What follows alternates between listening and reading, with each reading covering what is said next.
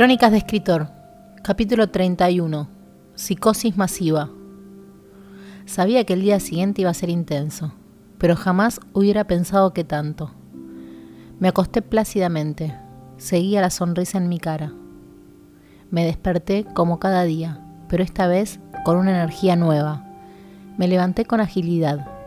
Qué precioso día, pensé mirando la ventana. Serían las siete y media, ocho.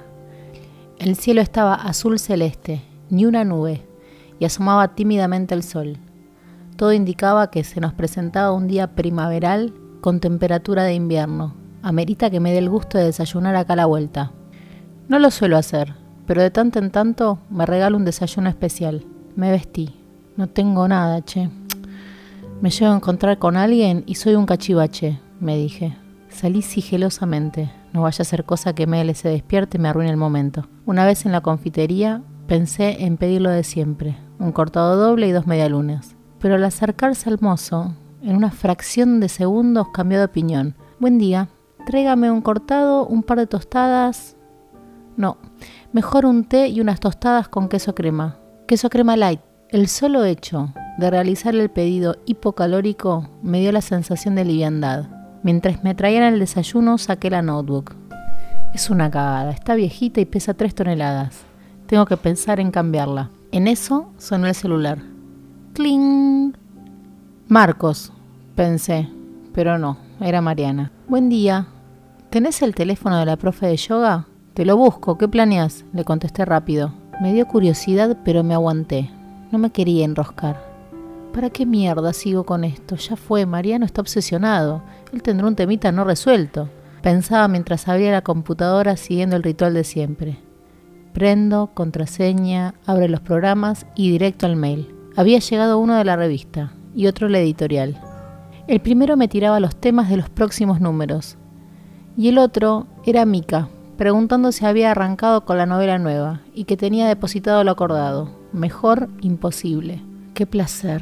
Sentía que mi mente se empezaba a activar. En eso vi una parejita a dos metros. Él soltó el clásico. Es que necesito un tiempo. Tomé nota en la libreta. Así empezaban mis historias, una escena en mi mente disparaba mil más. Dejé la libreta. ¿Por qué no? Me pregunté. ¿Por qué no arrancar ya?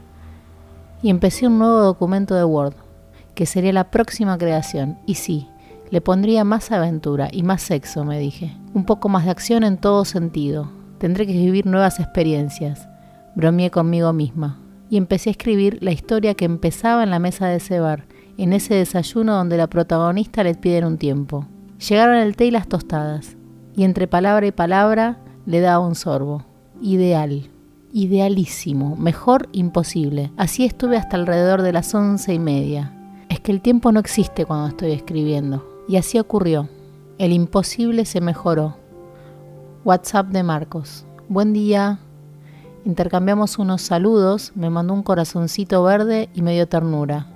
Y eso, le dije, amor y esperanza.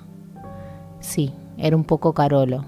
No supe qué contestar y pensé, más sí, me enamoré, me cagaron, me afanaron, subí un cerro, lo bajé, me peleé con mi mejor amiga, me arreglé, mi hermano se divorció, mi cuñada, ex cuñada, se me instaló, cometí los mayores papelones, metí la gamba con el abogado más lindo y ahora me voy a pichonar con un pendejo, más sí.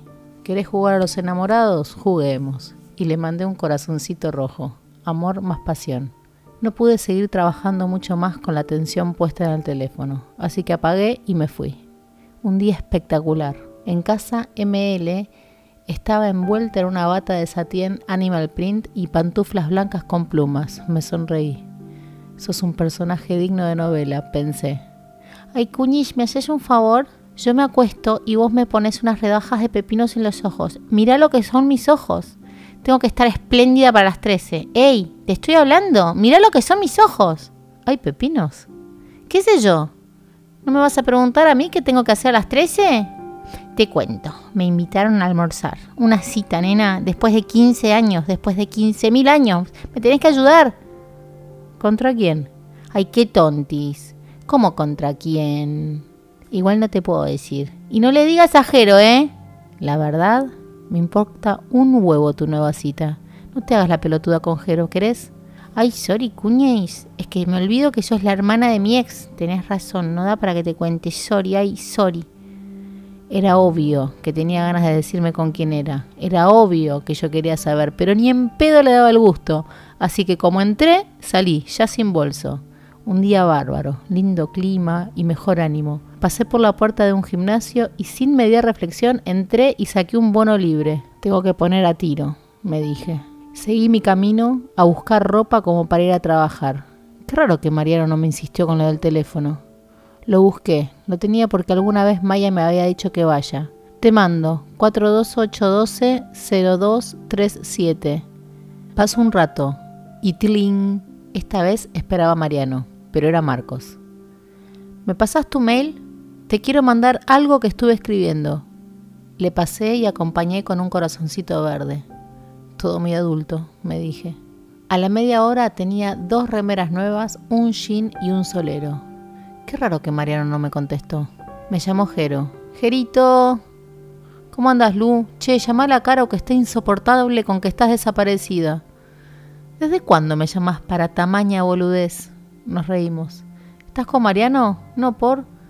Dale, boluda, contestame. No, te dije. ¿Por qué? Porque salió todo misterioso, que se iba a almorzar. Me dio la sensación que salía con una mina. Pero deja, Mariano es muy normal para vos. Me reí forzadamente. Si era lo que yo pensaba, era una psicosis masiva. Mirá que hay que ser hijo de puta, ¿eh? Porque sí, ok, están separados, pero hace menos de 15 días. Por suerte sonó el tilín en mi rescate. Justo me estaba por hacer la película macabra sobre ML y Mariano. ¿Tenés algo esta noche? El WhatsApp era de Marcos. Me sacó de mi brote de indignación. Quedaron en confirmarme en el curso de la tarde por... Mentí deliberadamente para no quedar como una vieja solterona desesperada. Me mandó una carita triste. ¿No te podés hacer un ratito para tomar algo? Te confirmo, ¿sí? La sola insistencia ya significaba que le iba a decir que sí, pero tenía que disimular un poco, ¿no? Dale, dale, salgamos a buscar cronopios y famas. Me morí. Sí, así nomás, así de fácil puedo ser. En eso suena el teléfono. Hola Mariano, atendí secamente. ¿Qué te pasa, nena? ¿Qué necesitas? Venite ya, tenemos una hora, ¿eh? Que te vengas ya. Te espero en la Rouge. Estoy cerca, pero no entiendo. ¿Qué te pasa, Mariano? ¿ML te dejó plantado? No me pude aguantar y dije una estupidez. Ah, bueno, ¿de dónde sacas esas ideas retorcidas? No tengo tiempo para despejarte dudas. Venite ya y es por vos. Tenía el resto del día absolutamente libre. ¿Por qué no pasar un rato con él? Voy para allá.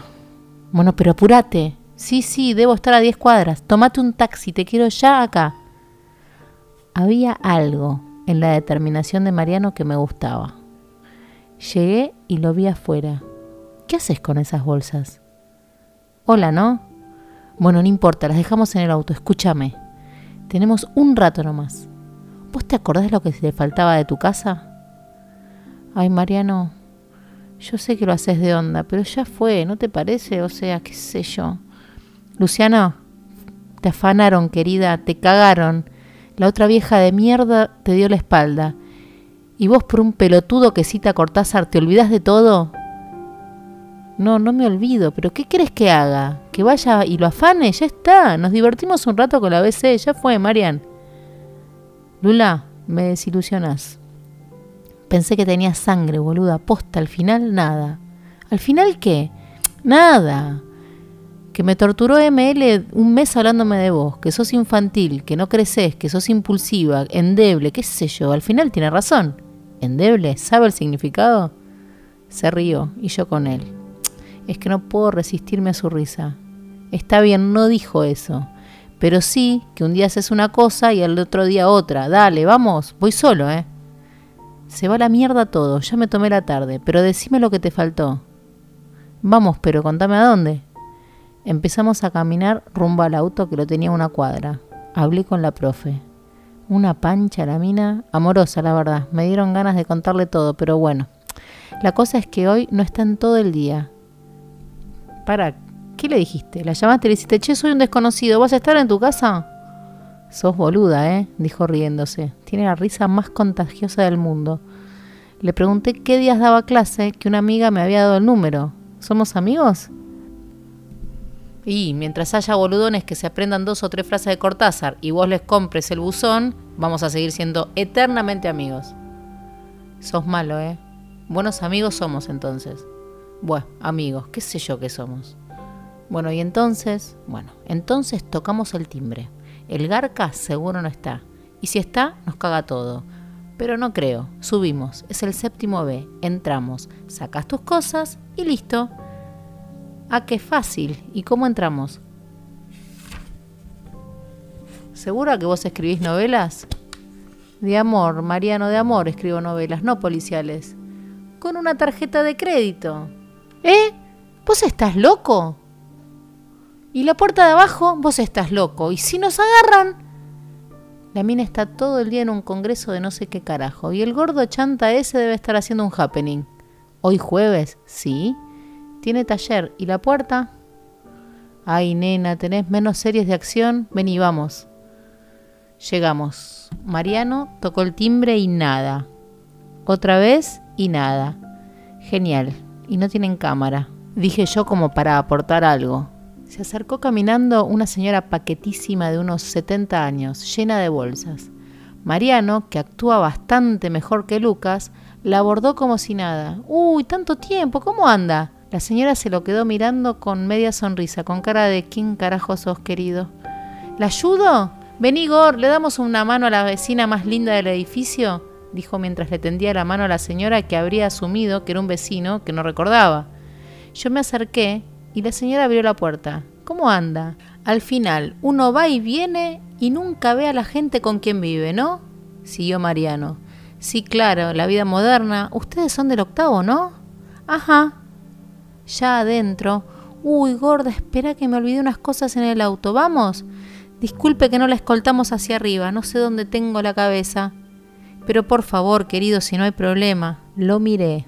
La adrenalina y el miedo me recorrían por las venas. Para de levantarte, viejas vos. A vos te abre la puerta hasta un gendarme. Y, nena, mira qué traje. ¿Y esta facha? Bromeó. Lo peor es que tenía razón. ¿Y ahora? ¿Y si está cerrado con llave? ¿Y cómo salimos? Tranqui, tranqui, ya vamos a ir viendo. Subimos. Estábamos en la puerta. Yo temblaba de pies a cabeza. Entonces, 20 dólares, 5 euros y unas cadenitas. Sí, y un puff, una mesa ratona y una mesita de teléfono. Eso lo veo complicado. Uh, qué boludo. No tengo las tarjetas encima. ¿Vos? ¿Eh? No tengo tarjeta. Lo más parecido es la sube. ¿Sirve? A ver, dame. Y así, con la sube y dos intentos, clac, se dio el pistillo. El departamento era divino, amplio, luminoso, un salón gigante, por donde entraba el sol de las 3 de la tarde. En una esquina mi mesa de teléfono.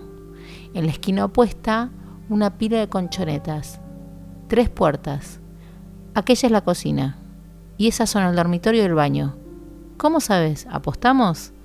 Fue derecho a la puerta de la esquina. ¿Qué te dije? Era el baño. ¿Haces esto seguido? No, es mi primera vez, pero probé lo de la puerta en casa, dijo divertido. Fuimos al dormitorio, ordenado, limpio, pulcro. Hay que decir que hizo un buen cambio. Por, si conocieras mi dormitorio sabrías por qué lo digo. Encantado lo conocería. Si sobrevivís a esto, te invito. Él fue derecho a la mesa de luz, abrió el cajón, vimos mis cadenitas. Son esas, son esas. Qué alegría, no lo podía creer esas cosas que uno no sabe que está pegado hasta que le faltan. Mirá, mirá atrás, el sobre ese, abrilo. Este gordo pajero ni siquiera lo cambió. Mirá adentro. Estaban los mismos billetes. Estábamos en eso y escuchamos la llave de la puerta de entrada. Pero te digo que no, pero no, no pasa nada. Lucas entraba hablando por teléfono. Vos dejámelo a mí, pero sí, querido, ¿sabes cómo lo conozco? Pero sí, Avanzaba por la sala, sentía los pasos que se acercaban y nos miramos con Mariano, sin saber qué hacer, sin dejar de hablar desde la puerta, que habíamos dejado abierta, tiró la campera de la cama al tiempo que nos pusimos en cuclillas. Se dirigió al baño. Mariano me agarró de la mano y salimos de la sala. Se escuchaba la voz que hablaba desde el baño. ¿Tenés todo? me susurró en el oído y le mostré las cadenitas apretadas en el puño. ¿Y la guita? Psst, vamos, me dijo y me arrastró de nuevo hacia la pieza. Lo hubiera puteado, le hubiera pegado, inclusive si no fuera porque estábamos en una casa desconocida. Habíamos entrado sin permiso y el dueño de la casa estaba en el baño y saldría de un momento a otro. Entramos, agarró el sobre, sacó los billetes, los puso en su bolsillo interno del traje y cuando sentimos la puerta del baño, otra vez en cuclillas detrás de la cama. Por suerte siguió de largo.